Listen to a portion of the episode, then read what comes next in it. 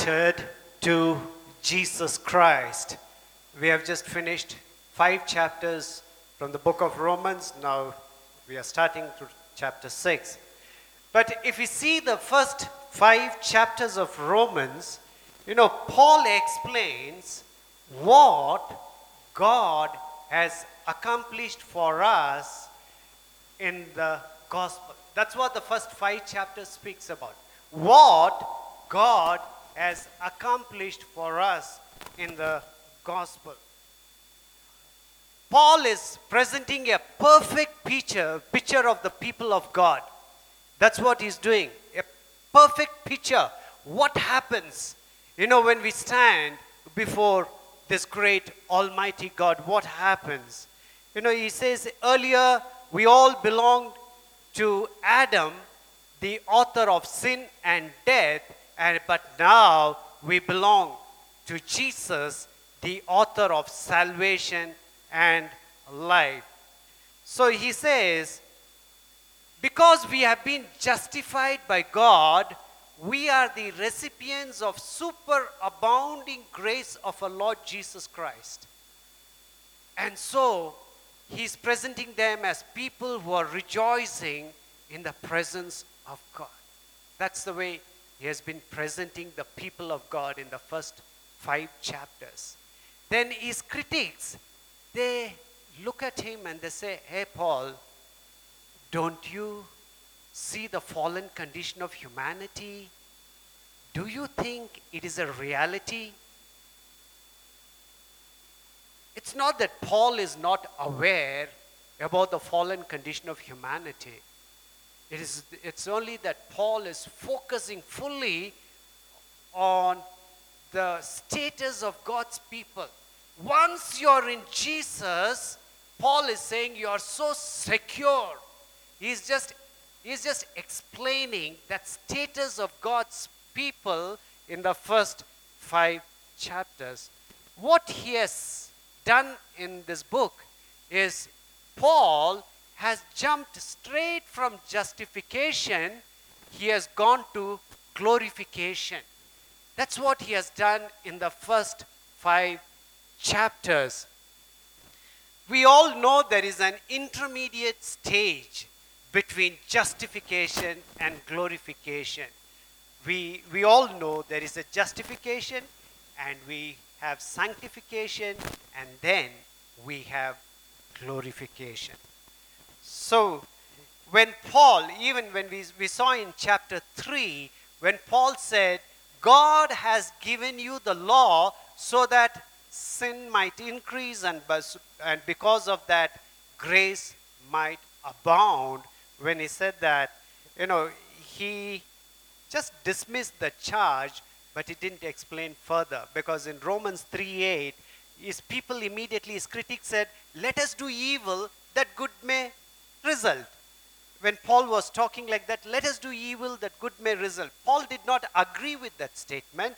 He dismissed that statement, but he did not give an answer to this statement. Now he's going to, from chapter 6 to 8, he's going to do that. What he's going to tell in chapter 6 to 8 is what will what God will accomplish in us through the gospel.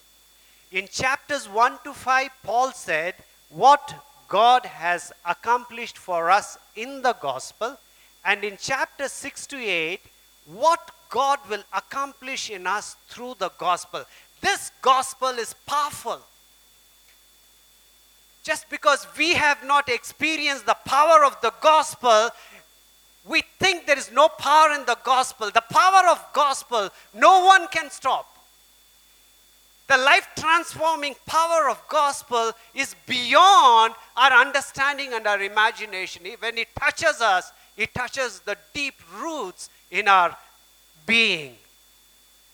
Paul is saying in chapter 6 to 6 how to experience this power of gospel, how to experience, how to live a transformed life.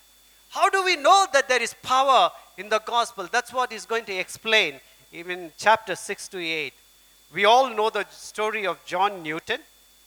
John Newton ran away from England and joined the crew of a slave ship. Soon he himself was given to a slave trader in South Africa where he was cruelly mistreated. Somehow he managed to escape from them and became a sea captain himself. Once he became a sea captain, he lived the most ungodly life imaginable. That's the way he led his life. But when the gospel touched him in the year 1748, he returned to England and then he became a pastor of a church. Because he has experienced the power of the gospel, he wrote, Amazing grace, how sweet the sound that saved a wretch like me. I once was lost, but now am found. It was blind, but now I see. You know, when he experienced the power of the gospel, and I was wondering, 270 years now, even today we sing this song, Amazing Grace. Amazing Grace. That grace is available to all of us. The power of the gospel is available to all of us. And that's what Paul is describing in chapters 6 to 8. Shall we all rise to our feet for the scripture reading taken from the letter to the Romans, chapter 6, verses 1 to 14. Romans chapter 6, verses 1 to 14. What shall we say then? Shall we go on sinning so that grace may increase? By no means. We died to sin. How can we live in it any longer? Or don't you know that all of us who were baptized into Christ Jesus were baptized into his death? We were therefore buried with him through baptism into death, in order that just as Christ was raised from the dead through the glory of the Father, we too may live a new life. If we have been united with him, like this in his death, we will certainly also be united with him in his resurrection.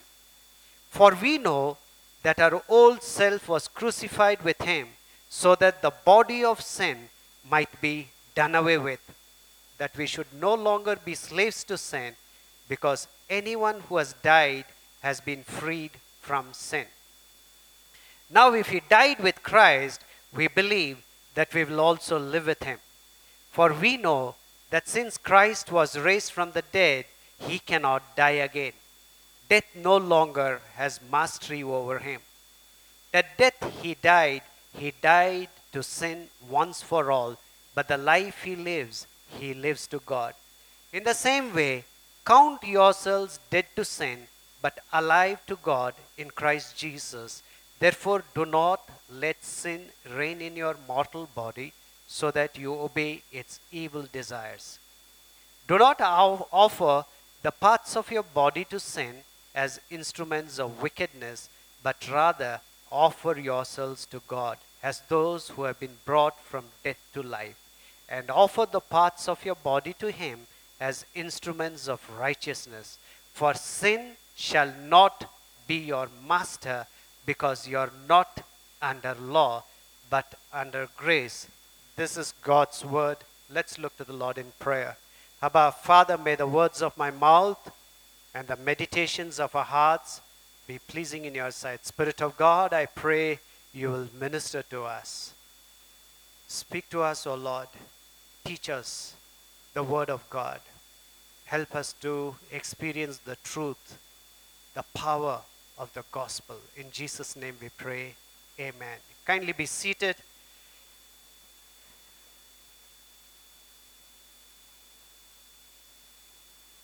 You know, the Christian gospel of received righteousness as opposed to earned righteousness is radical.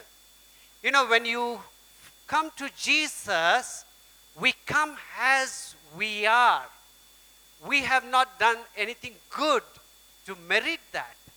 So when we come to God, He gives us His righteousness to us. We have not earned it. And none of the world religions teach us like that. In all the world religions and philosophies, you have to earn, you have to work. But it is only in Christianity you receive it as a gift. So, our goodness and religious life cannot contribute one bit to our salvation. Now, this is a radical message. Our goodness and religious life cannot contribute one bit to our salvation. Now, the question that comes to our mind, Paul knows from experience, the question that immediately that will come to our mind is if our good deeds are worthless for earning our salvation, then why be good at all? Why? Why be good at all if the good deeds are worthless for earning our salvation? You know, if the gospel says we are saved by grace, if the Bible says we are saved by grace, not by our good deeds, can't I lead an immoral life? The question is open. Can't I lead an immoral life? You know, Paul is also posing the same question and he's answering that. That's why in Romans chapter 6 1 he says, What shall we say then? Shall we go on sinning so that grace may increase? Basically, he's writing your question and my question and he's going to answer. And Paul immediately says, By no means, by no means. He raised that question why should I lead a good life? Then, you know, because I'm being saved by grace, so that can I lead sinful life? Paul says, by no means. Hyper grace teachers, they quote Paul to talk about grace theology. They've distorted the theology. Paul clearly says, by no means. You know, what Paul says is God's grace not only forgives sins, but also delivers us from sinning. It not only forgives sins, but also delivers us from sinning. God's grace does not only justify us, but it also sanctifies us. It not only justifies us, but also sanctifies us. God's how does it do? God's grace unites us to our Lord Jesus Christ. So basically, in this chapter, if I have to give a heading for this chapter in its entirety, I would say united to our Lord Jesus Christ and enslaved to God for the entire chapter. But today you are only seeing half of the chapter. So in this chapter, Paul discusses how God enables us to lead a holy and changed life. How does he do that? So the first thing he says, we have died to sin. We have died to sin. In Romans chapter 6, verse 2, he says, We are those who have died to sin. How can we live in it any longer? Now, if you want to understand this chapter completely, Romans chapter 6, we have to understand this verse, this phrase, who have died to sin. Now, in, in trying to understand this, this phrase, who have died to sin, we must also understand what Paul does not mean by who have died to sin. So, when Paul says we have died to sin, it does not mean that we no longer want to sin or sin has no power or influence over us. When Paul says we have died to sin, it does not mean we no longer want to sin or sin has no power or influence over us. I don't think it needs uh, a great explanation because we all know our inner struggles. We know our inner struggles. Because if, if this had been true, if Paul has meant something else, he would not write in Romans chapter 6, verses 12 to 13, Therefore, do not let sin reign in your mortal body so that you obey its evil desires. Do not offer any part of yourself to sin as an instrument of wickedness. If you're already dead to sin, why urge? Why urge? Do not let sin reign in your mortal body. If you are already dead, you we don't Paul there was no need for Paul to write this because Paul understands a Christian still has sinful desires. That's why in Romans, you know, same chapter in verse 18, he will say, For I know that good itself does not dwell in me, that is in my sinful nature. For I have the desire to do what is good, but I cannot carry it out. So, Paul does not mean that sin no longer has any power or influence over us. The second thing, when Paul says we have died to sin, it does not mean that we are slowly moving away from sin. Our sin is weakening is weakening in us.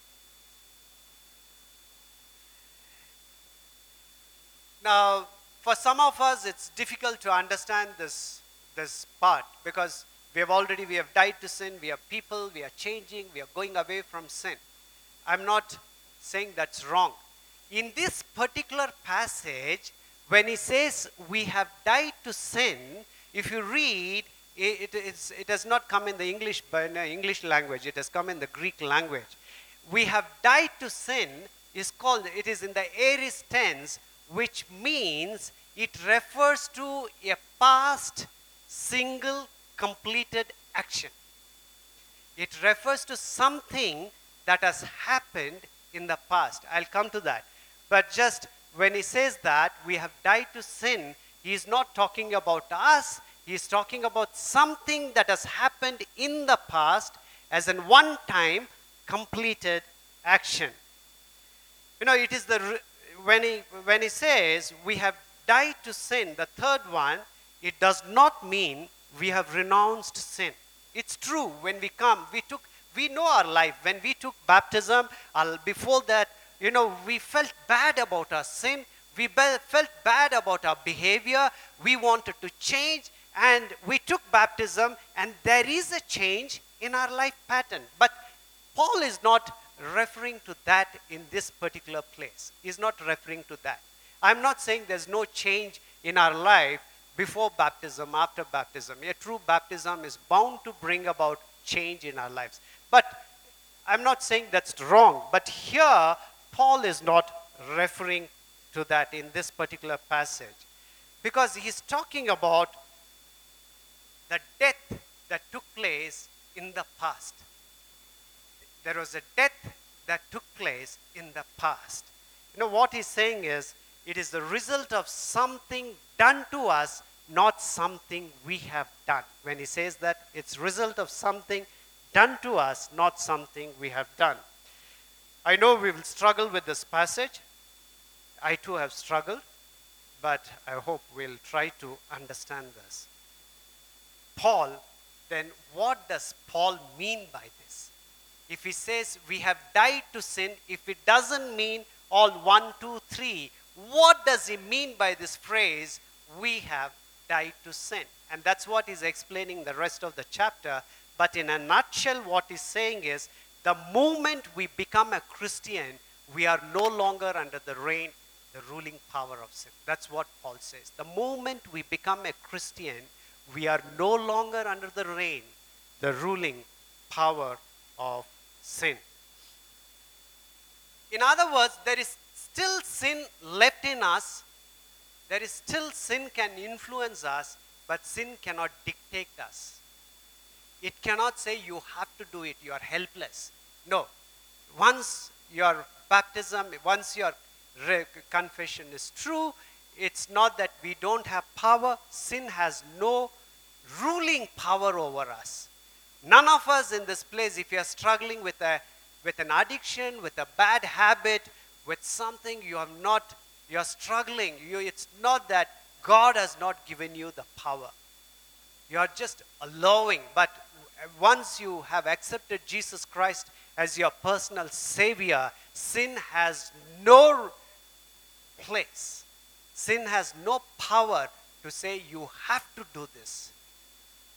That's the power that is broken when Jesus died for us on the cross.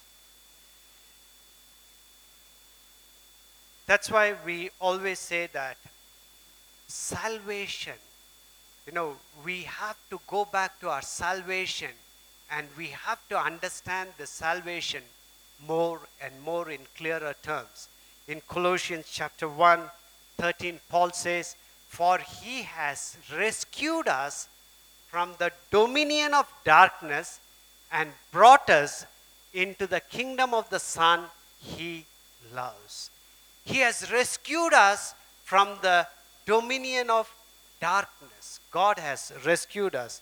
You know, when God called Paul to his ministry, this is the commission God gave to Paul in uh, Acts chapter 26, 18.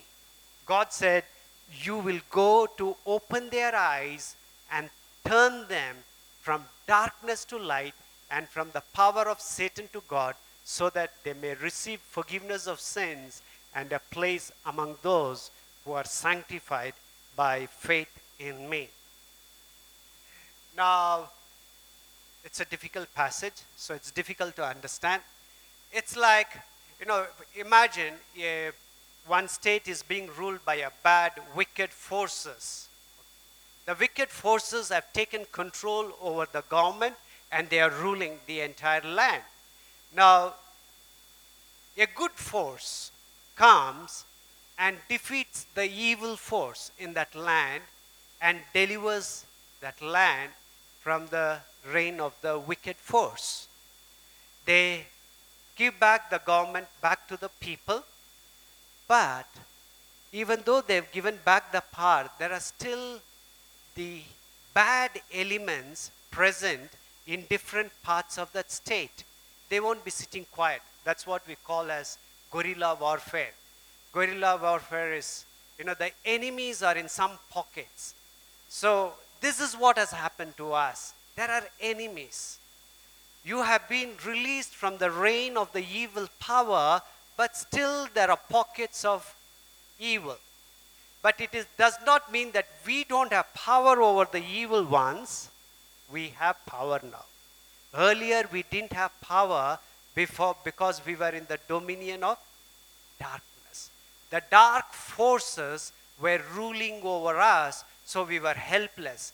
But now we no longer we are helpless, but there is still the influence of the evil force from time to time, but we have power over the evil forces. So, if Paul says, the moment you become a Christian, the moment you accept Jesus Christ as your personal Savior, God has given you power over the evil one. God has given you power over the evil one. The moment we have accepted the atoning work of our Lord Jesus Christ, God, we receive a divine power in our life, a power over the evil one. So now that if we have died to sin, that's what Paul says, we have died to sin. If we have died to sin, how have we died to sin? if we have died to sin, how have we died to sin? Paul says in Romans chapter 6 3, Don't you know all of us who were baptized into Jesus Christ were baptized into his death? Those who are baptized into Jesus Christ were baptized into his death. If, if anyone says, after all, I have been saved by grace, so what's wrong? I can go on sinning because there is grace, more grace, more sin, more grace. So why shouldn't I do that? If anybody is saying like that, it only shows they have not understood the meaning of their very baptism itself. If they have understood, if he's, he's not a genuine Christian, a genuine Christian will never ask, I will go on sinning so that grace will abound. A genuine Christian will never make that remark because once you understand the meaning of your baptism, you will never even ask that question. That's why Paul says in chapter 3, he did not answer. Now he says, Don't you know that all of us who were baptized into Christ Jesus were baptized into his death? Now, I want to make three clarifications before we go further. What does Paul mean by baptism in this place? He means baptism means water baptism by immersion. He uses the word baptizo. Baptizo means, you know, uh, somebody being drowned or sunk, and so this has connotations of death. So in this particular place, he means baptism, uh, water baptism by immersion. There are many Bible scholars who talk about this as spiritual baptism. I can say almost equally divided 50 50 and 50% will say water baptism. But if you see, take the Greek word baptism, and if you see all the 10 references in the New Testament, it, the baptizo refers to water baptism. And whenever Paul is writing about, whenever the New Testament speaks about spiritual baptism, the element is always mentioned baptism by fire. The element is always mentioned. Whenever the element is not mentioned, it means baptism by water. So in this particular place, he means water baptism by immersion. Now, baptism signifies our union with Jesus. Baptism signifies our union with Jesus. It signifies our union with Jesus' death as well as his resurrection. That's what baptism uh, signifies. In other words, when we are baptized, the baptism signifies that we have entered into a relationship with Christ Jesus. It, it signifies a relationship with Christ Jesus because in 1 Corinthians 10:2 we read they were all baptized into Moses in the cloud and in the sea this verse basically tells us they all entered into a relationship with Moses as their leader. That's all. They all entered into a relationship with Moses as their leader. So when we are baptized with Christ, it means we have entered into a relationship with Christ Jesus. That's what baptism signifies. From that day onwards, He becomes our master, He becomes our leader. That's what baptism signifies. And that's what here also the word baptism signifies. Now, the third, baptism does not by itself secure what it signifies. Baptism does not by itself secure what it signifies. Now, baptism is just an external symbol. We all can see. When somebody is being baptized, you see them walking, going inside the water, and they go down inside the water, they come up, they come out of the water. You, we can see all that.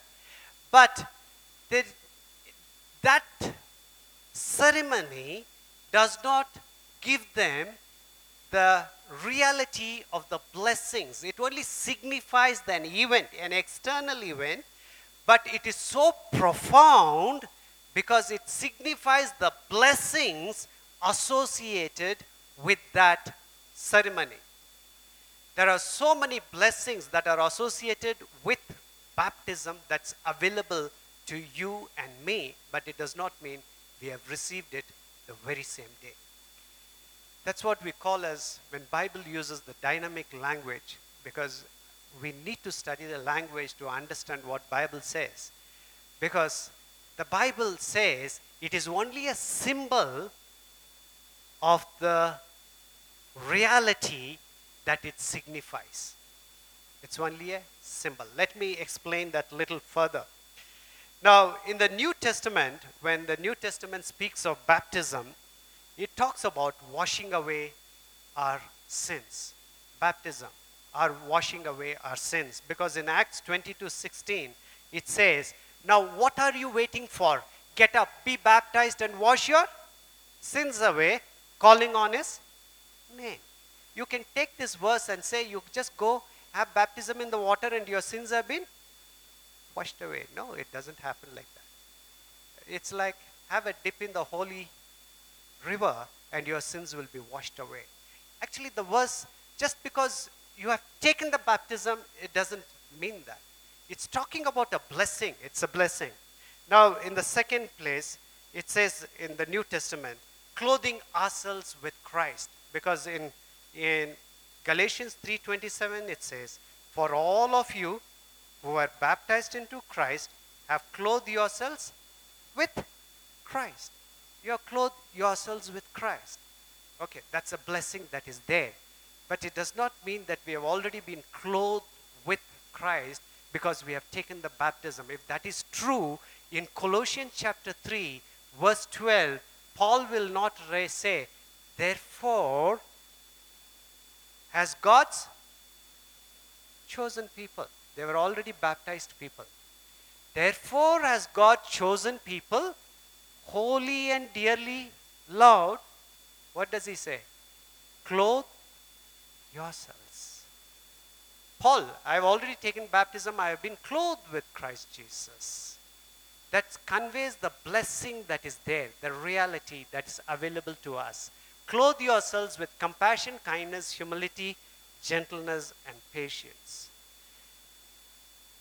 Some people say by baptism we are saved by it. The third one it says being saved by it. I have been baptized so I have been saved. And 1 Peter 3:21 says and this water symbolizes baptism that now saves you also not the removal of dirt from the body but the pledge of a clear conscience toward God. It saves you by the resurrection of Jesus Christ. So I have heard some pastors preaching that you cannot enter heaven without baptism. No. Baptism is not the gate pass to heaven. Jesus Christ is the gate pass. So they take verses like this and they say that, you see, you need to be baptized, then only you can enter heaven. The thief, you know, on the cross did not take baptism, but Jesus said, Today you will be with me in paradise. So this, it is an important sacrament that symbolizes something else. So let me simplify what Paul says. You know, as you go through this passage, you'll be struggling. You need to read and struggle with this passage. But let me just summarize what Paul says. Paul says, We have been justified by faith. We have been justified by faith. We believed in Jesus. We believed in the, in the death of Jesus we believe in the resurrection of Jesus, when we believe just our belief, our faith, we have been justified because I believe Jesus. When I stand before God, God sees Jesus in me. God sees me as though I am perfect. That's the way God sees. So we have been justified by faith. Now, when I have been justified by faith, all of us are united to Christ Jesus. We are united to Christ Jesus. It's a very important thing we need to understand. It is not only I have been justified, I have been united to Christ Jesus. It is this union, this union is invisibly effected by the Holy Spirit. This union with Christ Jesus is effected. We cannot make it happen.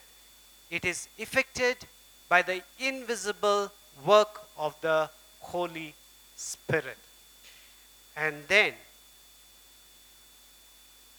when all this happens, this is visibly signified and sealed by baptism. That's why in this church, we always try to take class before we administer baptism. because we need to understand what baptism means. All of us who have taken as part of just as a church uh, procedure, we need to think and we have to experience. This is what baptism means. If I say I'm a baptized Christian, what I'm telling is I have been, I'm, I was a sinner, I have been justified by the work of Christ, and because I have been justified, now I am united with Christ Jesus, and that union has taken place because of the work of the Holy Spirit, and because of that, I know I have taken baptism, and now I know I live with my Christ. That's how Paul says in this passage. Paul says, once you're a Christian, once you're baptized, what Paul says is, we have a personal relationship with Christ Jesus. We have a personal relationship with Christ Jesus. I pray our relationship with Christ Jesus will be stronger than we have with any friends, with our spouse, with our children. More than that, our relationship with Christ should become stronger. And that is available to you and me. As we hunger, as we seek this God, that relationship is available to us. We can, we can have that kind of relationship because you, we, you and I are united with Christ Jesus. All true Christians have been baptized into Christ Jesus in his death as well as in his resurrection. We saw we have died to sin. We saw how we have died to sin. Now, what has died in us? What has died in us? Because Paul says we have died to sin. And we saw how we have died to sin because we saw it is because, because of Jesus Christ, because of his sacrifice on the cross, that we have died to sin. Now, what has died in us? You know, Paul says, our old self has been crucified. Our old self has been crucified. In Romans chapter 6 6, Paul says, For we know that our old self was crucified with him, so that the body ruled by sin might be done away with, that we should no longer be slaves to sin. All those who have been baptized, when you went inside the water, when you went inside the tank, when you came out, did you come with a new body? You came with the same body.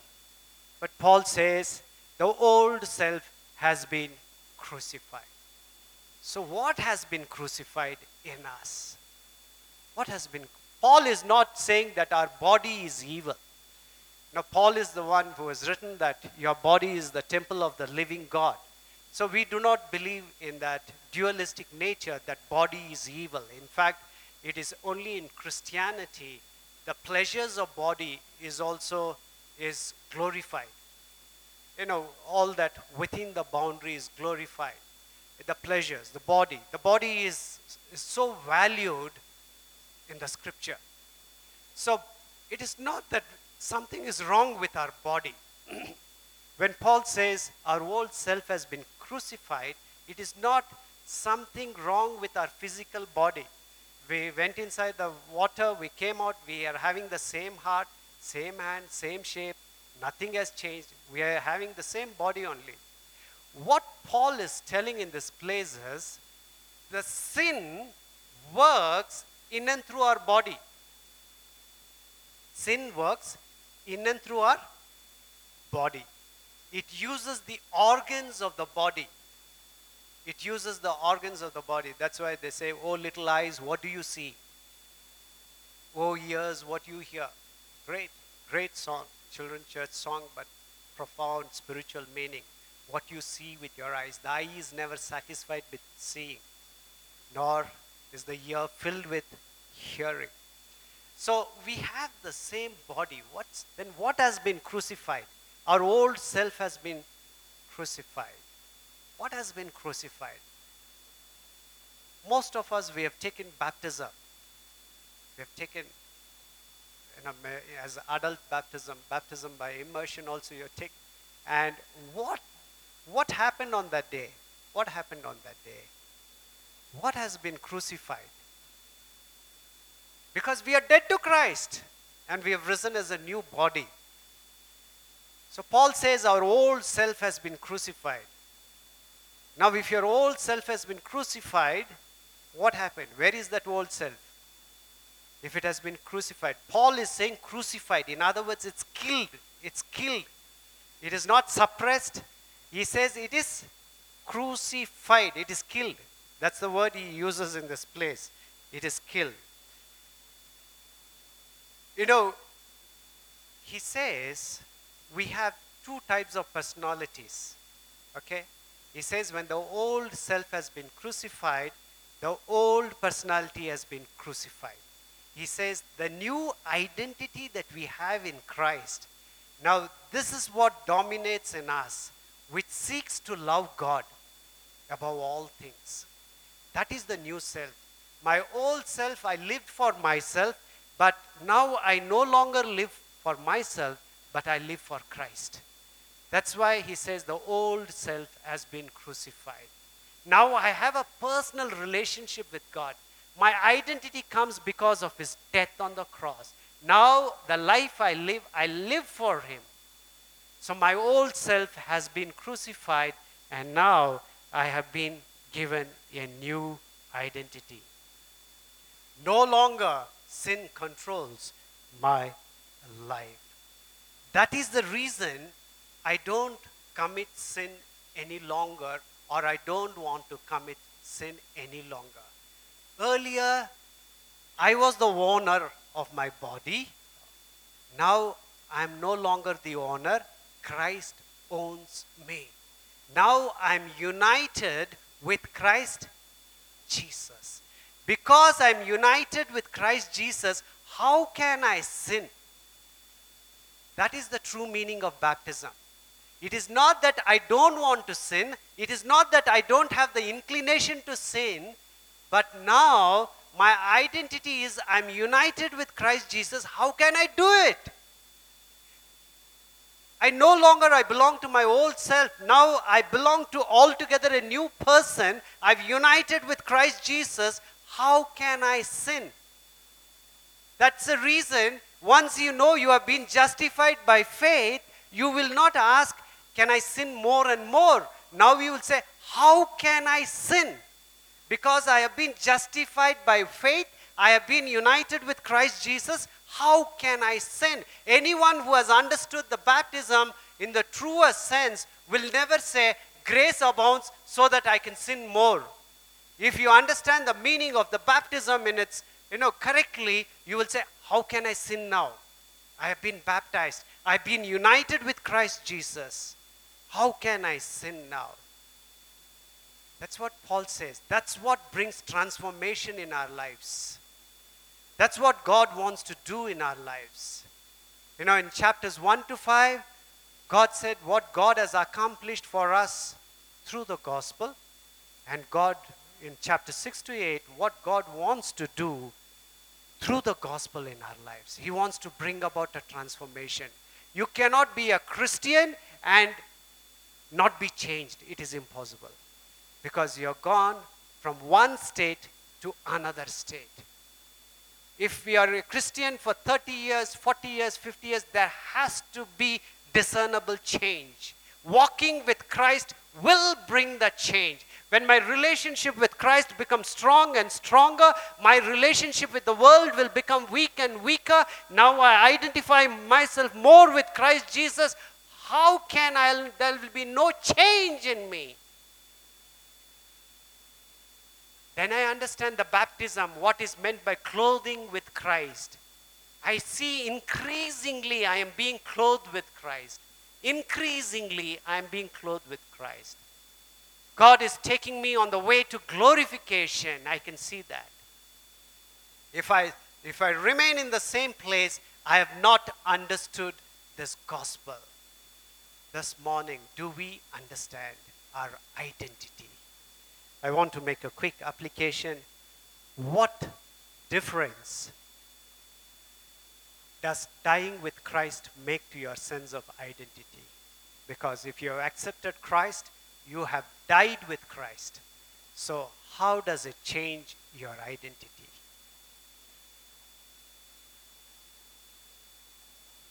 What? Where is your identity now? Where is your identity? How alive is your identity in Christ Jesus? How alive? How alive?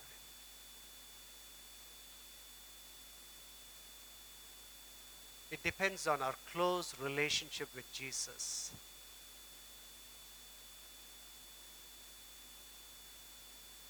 You can have five or six identity cards at home. If you're not, if all have expired, it's of no use.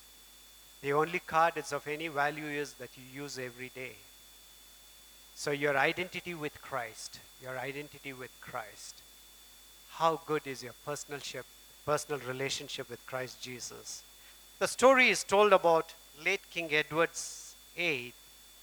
You know, he is recalling his boyhood as Prince of Wales. You know, he said, My father, King George V, was a strict disciplinarian. Sometimes, when I had done something wrong, he would caution me, saying, My dear boy, you must always remember who you are. My dear boy, you must always remember who you are. This morning, our Heavenly Father says the same thing to us every day. My dear child, you, you must always remember who you are. The, the moment we remember who we are, the moment we remember that we have this relationship with God because of the shed blood of Jesus Christ, we will not say, I can sin. How can I sin? How can I sin? This morning, that's what Paul says. This is what gospel has done to us, not something we have done. The gospel has done to us, given us this relationship to call the King of Kings, the Lord of Lords, the Creator God as our Heavenly Father. And this Heavenly Father is asking you and me this morning, my dear child, you must always remember who you are. You know, God is not even saying, don't do that, don't do this. Once you remember your status, once you remember who you are in Christ Jesus, once I remember that, I have got power over my sin. I have got power over my sin. The very realization of my status gives me power over my sin. I will not say I am helpless. I know who I am. I know who I am. I belong to the King of Kings, the Lord of Lords. This morning, God is telling you, my dear child, you must always remember who you are. Shall we bow down, close our eyes, and look to God? My dear child, you must always remember who you are. We will remember more when we spend more time with this God. The moment we remember who we are, we will also take time to be with our Heavenly Father. It is out of that relationship comes about transformation in our lives. If we want to lead a new life, a powerful life, a significant life, we need to understand who we are, what Christ has done for us. We have been saved not because of our goodness, not because of our merits. We have been saved purely because of His grace. His grace. You and I have been bought at a price. Jesus shed His blood for us, on the cross. The blood of Jesus. We are not ordinary people. We have been rescued from the dominion of darkness into the kingdom of the Son who He loves. Are we living like kingdom children? Are we living like kingdom children?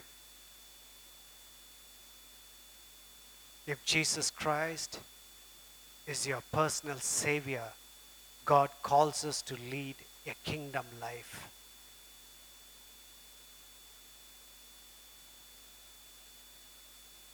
God wants us to re- understand that you and I are united with Christ Jesus. How can we do unholy things?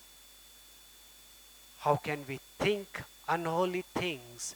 Because we are united with the Holy One, blameless One, pure One, perfect One. How can we think? How can we speak? How can we do? We are united with Christ Jesus. We are the children of the heavenly God, the glorious God, the Creator God, the Savior God, the Redeemer God, the Warrior God. Let's thank God for this relationship that we can call our God as Abba Father. And not only we can call him as our Abba Father, we are united with him because of the death of Jesus Christ.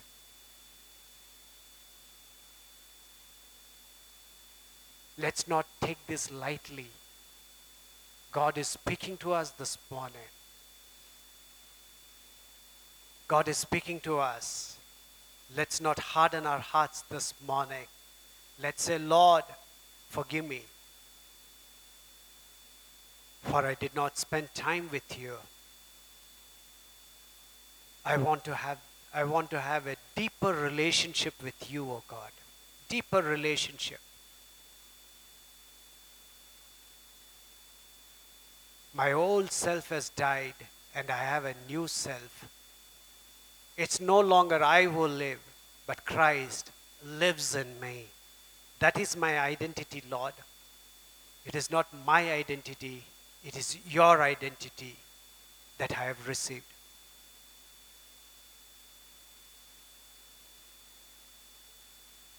This is the gospel. God wants to change us through this gospel. If you are struggling with anything hard, negative, tell yourself, I have power over evil. I have power over evil. Sin cannot reign over you. You cannot allow sin to reign over any part of your body because that body belongs to Jesus. It's holy because Jesus died for your body. Glorious Father, thank you for speaking to us this morning as we struggle to understand this passage. Spirit of God, speak to us at the point of our need. Enlighten us, O Lord. Help us to know what we have in the gospel. This relationship that we have. We are all united with Christ Jesus. There's nothing greater than that, O Lord, one can receive in this world. We thank you, Lord, for the gift of salvation. Thank you, Lord, for coming and dying for our sins. Thank you, Lord, for the life you have given us. There's life in you and you alone, O God. Help us to understand this truth. Help us to experience this truth. Help us to experience this gospel and let it bring about a transformation in our lives, O oh Lord. Help us to shine for you, Jesus, in this dark world. Help us to shine for you, O oh God. To be salt in the place wherever you have kept us. We bless your name. In Jesus' name we pray. Amen.